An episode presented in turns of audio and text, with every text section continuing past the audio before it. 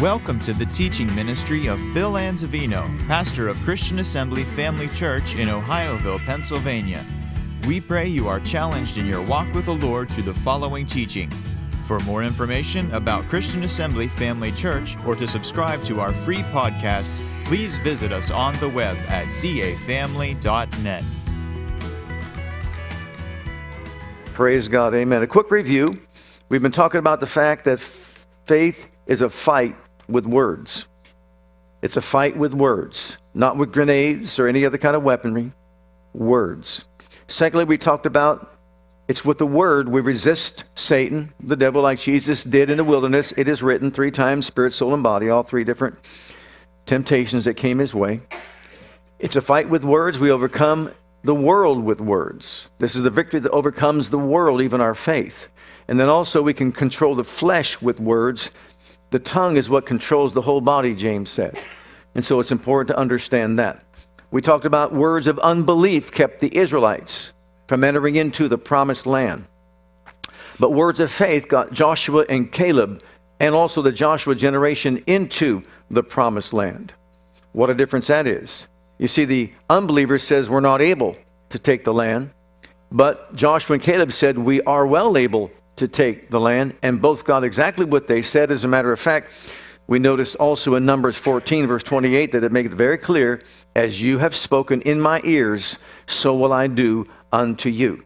So, as a foundation, let's continue on in our study and let's look at 1 Corinthians chapter 10 and we'll see why this is important to all of us. In 1 Corinthians chapter 10, neither murmur ye as some of them also murmured and were destroyed of the destroyer.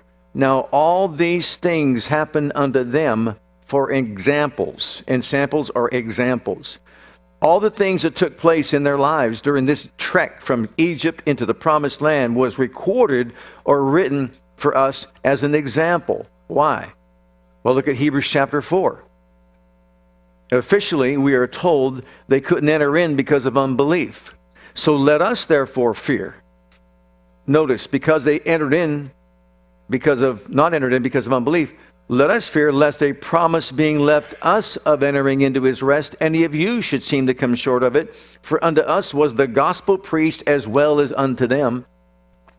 But the word preached did not profit or benefit them, not being mixed with faith in them that heard it. For we which have believed do enter into rest, as he said, As I have sworn in my wrath, if they shall enter into my rest. So we see it was recorded for us so that we could follow the example of the Joshua generation and not make the mistakes of the Moses generation. Under Moses, they failed to enter in, but under Joshua, they made it in. But before we continue on, I want you to see something that really hit me heavy in Joshua chapter 2 when I first discovered this. And I've taught it many times, but it bears repetition here today. And I want to kind of play it out for you. Let's look at it this way before we read this. Over here, we have the unbelieving Israelites, and what they're saying is, we're not able. There's giants in the land, the walls are fortified, it's impossible for us to get in. We've been brought out here to die. God's going to have us die in the wilderness. We should have gone back into Egypt. At least we had some food to eat back there. That's what they're saying. They're too big. The enemies are too strong for us, and we're grasshoppers in their sight. Okay? Now we come over here while they're saying that. Look at what Rahab says that they were saying back then. Here's what they were saying on this side. Same time. Before the spies went to sleep that night, Rahab went on the roof to talk with them. I know the Lord has given you this land, she told them. We are all afraid of you. Everyone in the land is living in terror. For we have heard how the Lord made a dry path for you through the Red Sea when you left Egypt. And we know what you did to Sihon and Og, the two Amorite kings east of the Jordan River, whose people you completely destroyed. No wonder our hearts have melted in fear. None has the courage to fight after hearing such things. For the Lord your God is the supreme God of the heavens above and the earth below. while they're saying it's impossible for us to get in, there's no way we can do it, they're on this end saying, We're so afraid of them. Oh my goodness. When God, the supreme God of the universe, fights for them, look out. We can concede the land.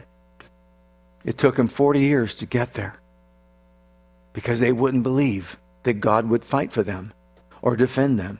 Think about that. Look how easy it is, it is for us to be focusing on our inabilities, our shortcomings, our faults, our flaws, our incapabilities, the things that we can't do.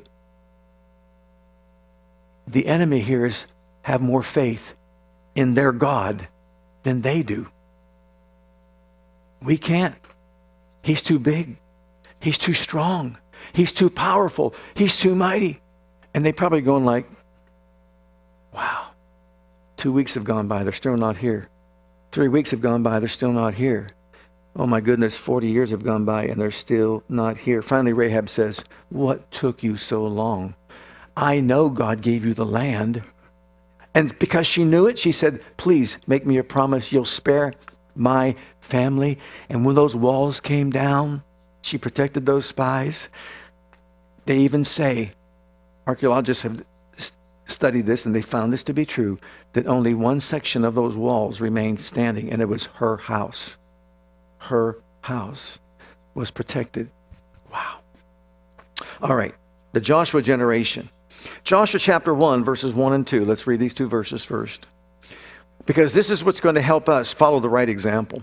Now, after the death of Moses, the servant of the Lord, it came to pass that the Lord spake unto Joshua, the son of Nun, Moses' minister, saying, Moses, my servant, is dead. Now, therefore, arise, go over this Jordan, thou and all this people, unto the land which I do give to them, even to the children of Israel. Rise, get up, and go forward. Moses is dead. That generation is gone. It's time for you to get up and get moving forward and go and possess the land that I have already given you. I gave it to them, I gave it to you. It was a done deal, but they refused to believe it, and they just sat there and whined and cried and complained and murmured day in, day out, etc., etc. But it's time to rise up. Joshua, it's time for you to go forward. This is a new generation. This is a new time period. It's time for you to go forth and march and get what I have given you. So get moving. Look at verse 3. Every place the sole of your foot shall tread upon, that have I given unto you. Notice these next words as I said unto Moses. Where does faith come from? What's it based on? What God said. And what God said, we can say. And you know what? Joshua and Caleb said what God said 40 years prior to this, but the others wouldn't say what God said. God said it. I've given you the land. All you got to do is go in there and possess it. Just take it. Just show up. And I'll fight for you. I'll defend you. But they wouldn't do it. So notice this God does not change, man does. He couldn't get Moses to, to teach the people what they needed to hear to get the slavery mentality out of them. So they saw themselves as inferior people and they complained all their days. He couldn't change them. But you know what? Under Joshua, a change took place. Everyone 20 and older died, 19 and under remained, and those are the ones that were then taken into the promised land. But we're going to see how they were taught. Look at verse 8. Verse 8, now he's giving him instruction. And this is uh, from the King James first. This book of the law shall not depart out of your mouth, but thou shalt meditate therein day and night, that thou mayest observe to do according to all that is written therein. For then thou shalt make thy way prosperous, and then thou shalt have good success. Look at the New Living Translation of that. Study this book of instruction continually. Meditate on it day and night, so you will be sure to obey everything written in it. Only then will you prosper and succeed in all you do the book of the law or instruction is to be where? In their mouth. And they were to meditate it, dwell on it, think about it, mutter it over and over again, day and night, that they may be able to do it. The only sure way to become a doer of the Word of God is to meditate the Word of God and keep it in our mouth. Once again, faith is, in, is in, it involves the heart and the mouth of a person. Meditate it to get it deep in your heart and speak it out and say it to set in motion spiritual laws that will enable God to do his part. Okay? So it's our book of instruction. It reveals to us God's way of thinking. You know, God's way of thinking is higher than our way of thinking. Much higher than our way of thinking. His ways are higher than our ways as well. On Wednesday, we talked about how high they are. How high are they? Well, since you asked. Think about this. As the heavens are above the earth, that's how much higher my ways and thoughts are than yours. So I looked up, let's just say the atmospheric heavenlies, as far as the eye can see, maybe even with a, mic- or a telescope, 46 billion light years away. That's far. Try jogging that. 46 billion light years away. My thoughts and ways are higher than yours as the heavens are above the earth. 46 billion light years. You think you're smart? You think we have some intelligence? We know nothing compared to the intelligence of God. Much higher than ours. Look at um, these, uh, the, this, the other verses. Look at Joshua chapter 1. And look at verses 5 through 7. And these are these verses we're going to point out right here are other things that basically Joshua was told he needed to do. Not just meditate the word by day and night so that he could do it, but notice this. There shall not any man be able to stand before thee all the days of thy life. As I was with Moses, so will I be with thee. Why does he keep on repeating that? He said, Because I told Moses the same thing, but he, that group wouldn't listen. That's why. So will I be with thee. I will not fail thee nor forsake thee. Be strong and of a good courage. For unto this people shalt thou divide for an inheritance the land which I swear unto their fathers to give them. That's covenant talk. Only be thou strong. And notice he repeats it, very courageous, that thou mayest observe to do according to all the law, which Moses my servant commanded thee. Turn not from it to the right hand or to the left, that thou mayest prosper whithersoever thou goest. Skip to verse 9 and then verse 18. Have not I commanded thee? Be strong and of a good courage. Be not afraid, neither be thou dismayed, for the Lord thy God is with thee whithersoever thou goest. In verse 18, whosoever he be that doth rebel against thy commandment and will not hearken unto thy words, and all that thou commandest him, he shall be put to death. Only be strong and of a good courage. You think he wants them to be strong and courageous?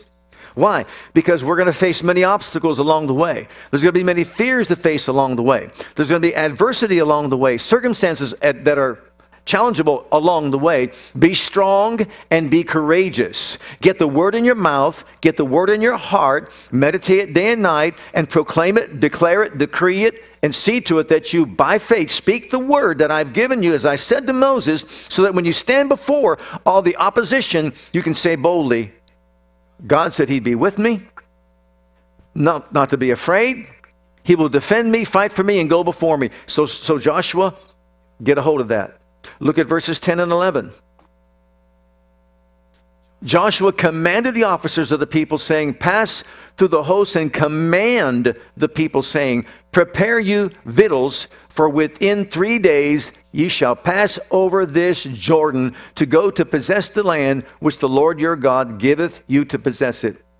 Notice he gave a command to prepare yourself to go and take the land. Preparation is the process or the action by which you get ready for a test, a duty, or an occasion. It's the process by which you see to it that you do everything on your end, on your part, to be ready for whatever the occasion might be. If that occasion is a, a wedding reception, then you make sure you call the caterer the night, at least the night before the wedding. Maybe a year before might be better, though. You get it be prepared. He commanded them. This is a command, not a suggestion. This is like an army term. He commanded them, get ready. This is it. In three days, you are going to be in the promised land. Get yourself prepared, get yourself ready. There's no turning back. And that's the bottom line. Okay, so if we sit back and we're wishy washy and we're waiting for something to happen to come to us, it's not going to happen. It is when we finally get a hold of ourselves and say, you know what, enough is enough. I'm tired of sitting out here in this wilderness. I'm t- tired of being running over by all obstacles. As far as I'm concerned, I'm getting myself up, prepared, and I'm going forward with all the people of God. I will not be left behind. Look at chapter 3. Interesting here. Verses 14 through 17. It came to pass when the people removed from their tents to pass over Jordan, and the priests bearing the ark of the covenant before the people, and as they that bear the ark were come in unto Jordan, and the feet of the priests that bear the ark were dipped in the brim of the water, for Jordan overfloweth all his banks all the time of harvest, that the waters which came down from above stood and rose up upon an heap very far from the city Adam that is beside Zarethan. And those that came down toward the sea of the plain, even the salt sea, failed and were cut off, and the people passed over right against Jordan. Uh, and the priest that bare the ark of the covenant of the Lord stood firm on dry ground in the midst of Jordan, and all the Israelites passed over dry ground until all the people were passed clean over Jordan. Now, that was a mouthful, but let me explain. You know, there's a bridge over there that crosses the Jordan above where they said the water stopped called Adam's Bridge, the city of Adam. Let's spiritualize it just for a moment. They're crossing over Jordan. Man cannot achieve this on his own because you see, this is the time of flooding. There's a great flooding that's going on. The river's flow, overflowing all of its banks, as we just read right there. And it's also stated that right at that place of their crossing is where Jesus was baptized by John in the Jordan River. And the waters stopped where the first Adam was, and the waters congealed like a heap and stopped from flowing down. Because you see, man can build his own bridge, but you're not going to be successful to get to where you need to go on the other side with your bridge. But over here, where they crossed the River Jordan, is where Jesus was baptized in water. And he made a new bridge for man to get from point A to point B and get involved in the kingdom of God. Thank God for the second Adam who did what the first Adam could not ever do. It was at that place that they crossed over Jordan because of what Jesus did not because what any other man could possibly do. Also, it's important to point out that the Ark of the Covenant, when they stepped into the water, it was the Ark of the Covenant that was before them. And that Ark of the Covenant represents the very divine presence and glory of the living God. And the moment their feet hit that water with the Ark of the Covenant, the waters congealed, they stopped to flow, and the ground dried up. And it goes on to say that they walked clean across a riverbed. You know how muddy a riverbed would be? Mm-hmm. But they walked clean right across it. Why? Because the glory of the Lord was in manifestation. It dried up all the ground, and they got across safely and without any problems whatsoever. So Thank God for God's presence, His power, His glory, His plan, the second Adam, and all that He did to help them succeed to get across the Jordan to the other side where the land of promise is. Now, notice in the book of Ecclesiastes, very important scriptures here. We're going to give you three translations. Chapter 11, verse 4, first in the New King James translation. He who observes the wind will not sow he who regards the clouds will not reap. The NIV version Whoever watches the wind will not plant. Whoever looks at the clouds will not reap. And then the Message Bible When the clouds are full of water, it rains. When the wind blows down a tree, it lies where it falls. Don't sit there watching the wind. Do your own work. Don't stare at the clouds. Get on with your life. What is he trying to communicate? If you, all you're doing is looking at, they're too big, the walled cities are too strong and fortified, we can't do it, we're like grasshoppers in our sight. So we're going to look at all the reasons why we can't, all the improbabilities, all the impossibilities, all the challenges that we might face, the mountains, and anything and everything else. All the news reports, all the doctor's reports, all the this report, all the that report. Keep looking at the wind. Keep looking at all the obstacles, and you'll never plant. You'll never reap. But if you say it doesn't matter, what all this says over here, I found something that God said right over here. I'm not looking at that. I'm looking at this. I'm looking at what my God said. He will fight for me. He will defend me. He will go before me. He will uphold me. He will see to it that He brings me over into victory. He'll pave the way with the blood of the Lamb so I can enter into the kingdom of Almighty God. I refuse to give place to the wind. I refuse to give place to the clouds that look like it might rain. I'm going to sow and I'm going to reap because I'm acting on what God said, not what man said. So if we only look at the impossibilities, it's not going to happen. But if we exalt God's word, his power, his presence, his provision above the circumstances we face in life, then he'll see us through to victory. And we'll end up like the Joshua generation and get into our promised land. Can you say amen? Now let's roll up our sleeves and see how they did it. Powerful, powerful teaching right here. Get a hold of it. Embrace it. We all need to. Joshua chapter 5. How did they prepare to enter the promised land? Well, Joshua had to be a good teacher, but he had to know what to teach. Uh, Brother Dave, this is probably one of his classes that he had to teach, like Believer School of Ministry. Mm-hmm. Listen to it. Chapter 5, verse 1. The first thing he had to teach was a principle, and here it is. Came to pass when all the kings of the Amorites, which were on the side of Jordan, westward, and all the kings of the Canaanites, which were by the sea, heard that the Lord had dried up the waters of Jordan from before the children of Israel until we were passed over, that their heart melted. There was there neither was their spirit in them anymore because of the children of Israel. Number one, the enemy is defeated. The enemy is defeated. We need to get this in our hearts and our minds and our heads and our ears.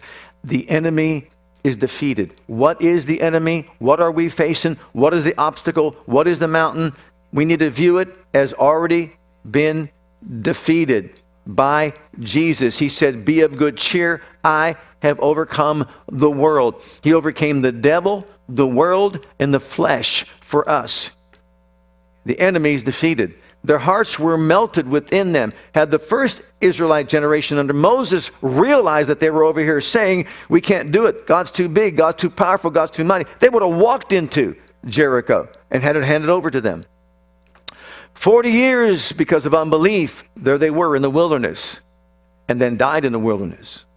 Number one, the enemy is defeated. Your enemy is defeated. My enemy is defeated. We need to view the devil as being defeated, the world defeated, the flesh defeated because of Jesus. And thank God, He delivered us from the powers of darkness. He put us into the kingdom of God, and we're no longer under the jurisdiction of the kingdom of darkness. He ripped us up out of, pulled us up out of the miry clay, and transplanted us into the kingdom of Almighty God and here in that kingdom, praise God, He is Lord over our lives and not the devil, not the world, and not the flesh. We are in the kingdom of Almighty God. You are the righteousness of God in Christ. You are more than a conqueror. You are a world overcomer by your faith. And praise God, Jesus made that way for us. He defeated the devil for us. He made a public display, an open show of the devil before all of his emissaries and let them all know this is who you followed. He's defeated. He went to the strong man's house and bound the strong man and praised God, got back everything that Adam lost. We've got it back in Christ. Amen. Number two, look at the next verse, verse two. And again, these are principles and important to understand if we're going to rise up to the place we're prepared to take our promised land. At that time, the Lord said to Joshua, Make these sharp knives and circumcise again the children of Israel the second time. What does that mean? That's covenant talk. Circumcision was a mark of the covenant. They have a covenant with Almighty God that goes all the way back to Abraham. And when Abraham was told, You're going to have a great and mighty nation, you're going to have a son, a great and mighty nation, and so on, he says, How can I know that you will keep your word and bring that to pass? If I devote myself to you, if I surrender my heart to you and my will to you, how do I know that you will honor your word? How do I know that you will not lie? Abe, go get yourself some animals. Cut them down the middle. Put them in a trough. Lay them there on the, on the ground. And let the blood flow. And when you let that blood flow, I'm going to give you a nap. Take a nap. And God Himself does what is called the walk of blood. And as He walks to the walk of blood, He announces the blessings and the curses of the covenant. And because he swore by no greater than himself, he swore by an oath that who he, he who cannot change the immutability of his counsel said, I will do all these things for you, and I seal it with blood so that you know I cannot and I will not go back on my word. And once I make a covenant, as I said to David in Psalm 89 34, my covenant word will I not break or alter the thing that's going out of my mouth. And Abraham said, Now I know. Now I know. You and I have a better covenant than what they had established upon better promises because it was sealed with better blood, the blood of the Lamb, the blood of Jesus, who redeemed us by his blood from every kindred and tongue and people and nation, making us kings and priests before God. The blood of an animal can cover your sin, but the blood of Jesus wipes away your sin, remits your sin, and washes you whiter than snow. You got a covenant with Almighty God. Remember that, he said. That's the second thing he had to teach them. The third thing, thing is found in verse 10. In verse 10, and the children of Israel encamped in Gilgal and kept the Passover on the 14th day of the month at even in the plains of Jericho. Number three, remember your deliverance. Remember where you were recognize where you're at, and know how you got there. Could they come out of Egypt on their own? No. Could they be delivered on their own? No. Did they have any strength, any power, any might over all the kingdom of Egypt, the Egyptian empire? No. But somebody came along and somebody intervened and somebody showed himself to be stronger and greater than all the gods of the Egyptians. And when he did, they were let go, they were brought out, they were delivered, and they were set free, and they were on the path to the promised land, praise God. And in sight was every good thing that God had for them. But they wouldn't believe it. We know that story. So, how does that affect us? Remember where you were? Lost in sin. How can you get out? Impossible with man. Who made a way for you? Jesus paved the way for you and for me. We're no longer in Egypt. We're no longer in the world. We're no longer sinners. We're sinners saved by grace. We were sinners. We're saved by grace. We're the righteousness of God in Christ. Why? Because of what He's done for us. And we couldn't do that for ourselves. It's all about Jesus. It's all about what He's done for us. So remember where you were. Remember where you're at. And remember how you got there. Who did it for you? Jesus. Number four, verse 12. No, it's a new day. It's a new day. Well, what do we mean by that? Look at Exodus chapter 35, or 16 rather, and, and uh, verse 35. And the children of Israel did eat manna 40 years. Now, when I read that, I just think, manna. Remember all the words we talked about last, was it last week or whenever it was? They said it was deplorable. They said it was despicable. They said it was horrible. They said, they, they really railed on God's cooking. Remember? We talked about that? The children of Israel did eat manna, so it must have been something that finally got distasteful to them. If that would have said pizza, it would have been so different. For 40 years, you can feed on pizza. For 40 years, until the land until they came to a land inhabited, and they didn't eat manna until they came to the borders of the land of Canaan. Do you know what that means? It's a new day. It's a new day. A new day has dawned. 40 years I have sent to you 4,500 tons of manna every day. For 40 years, I brought you water out of a rock, 11 million gallons a day to meet your needs. It's a new day, boys and girls.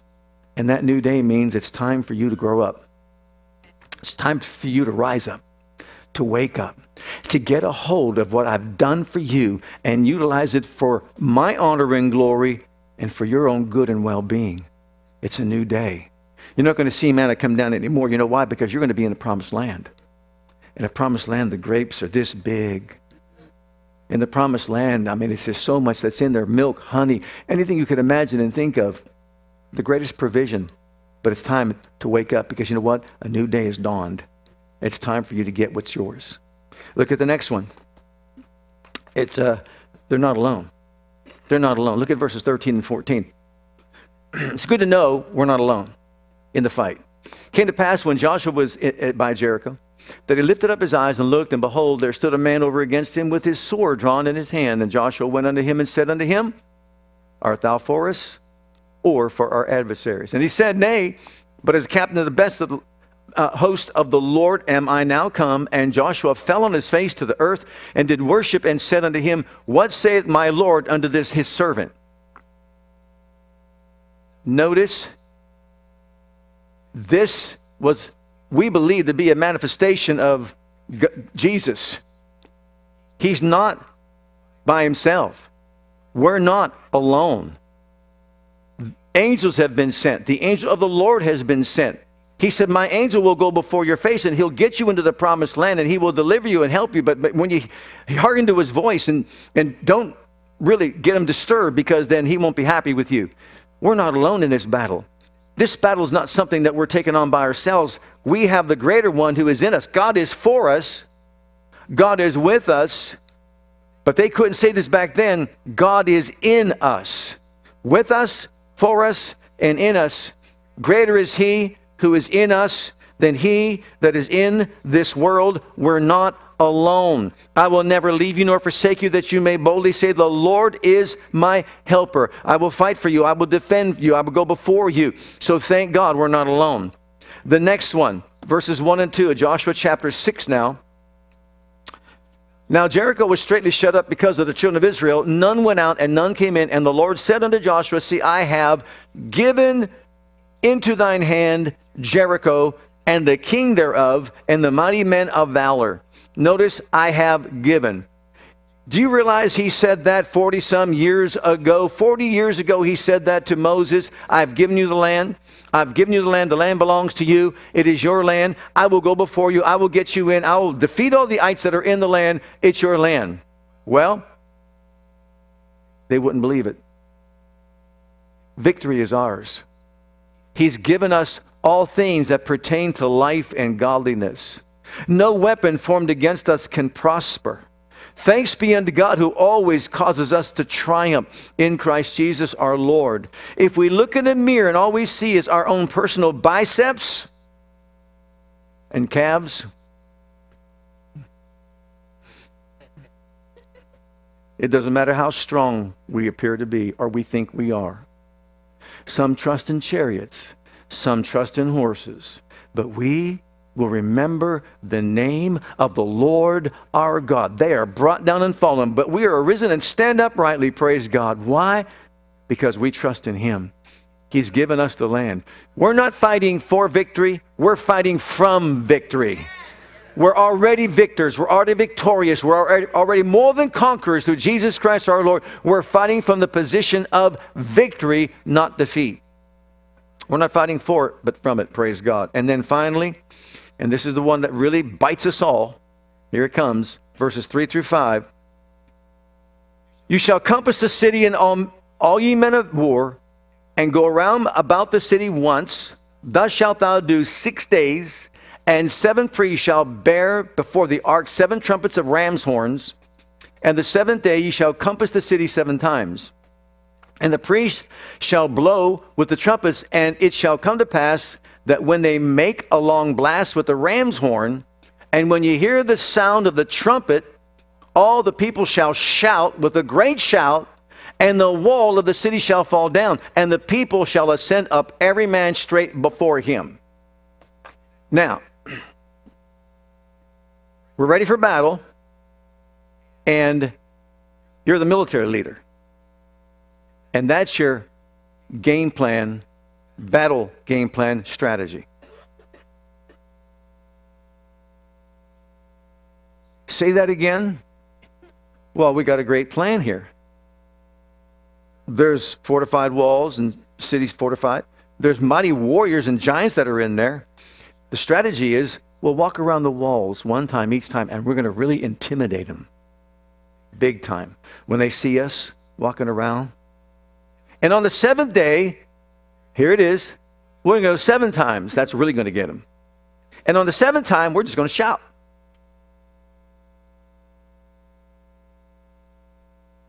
And what's your plan? And what's your idea? What? The next thing is do what God says to do, even if it's illogical. Go wash in the pool of Siloam so you can come seeing. Go dip in the river Jordan seven times so leprosy would be healed. Stretch forth your hand that you can't stretch forth.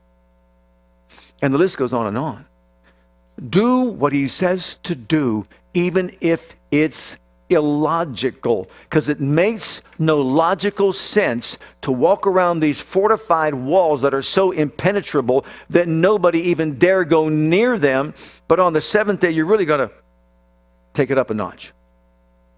Go seven times. And then really show them your strength. Shout. Blow the ram's horn. That's what they did. Do you know you're at the mercy of the Lord at that time? Remember the VeggieTales story where they just threw down snow cones on them? Just snow cones they threw down on the Israelites as they walked around the walls. I always get that in my mind when I talk about this. It's like Jonah, he's a well of a story. Something fishy about that guy. He was in deep, deep trouble.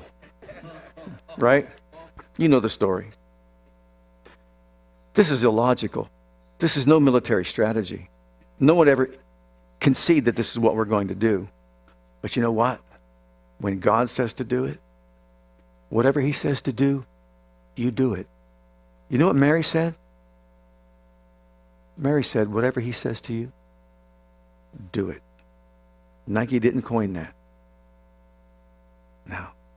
Just do it. So if it's illogical, it makes no sense. But that's okay.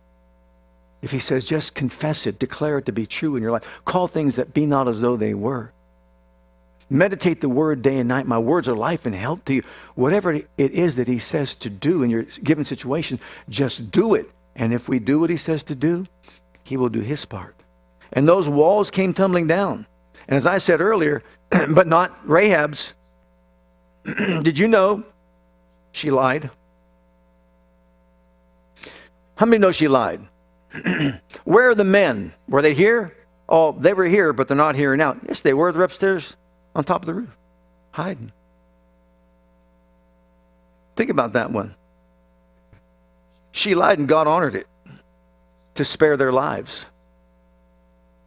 And then finally they left and they said to her, Rahab, because you did this thing, God will honor you. And when those walls came tumbling down, only Rahab's house stood.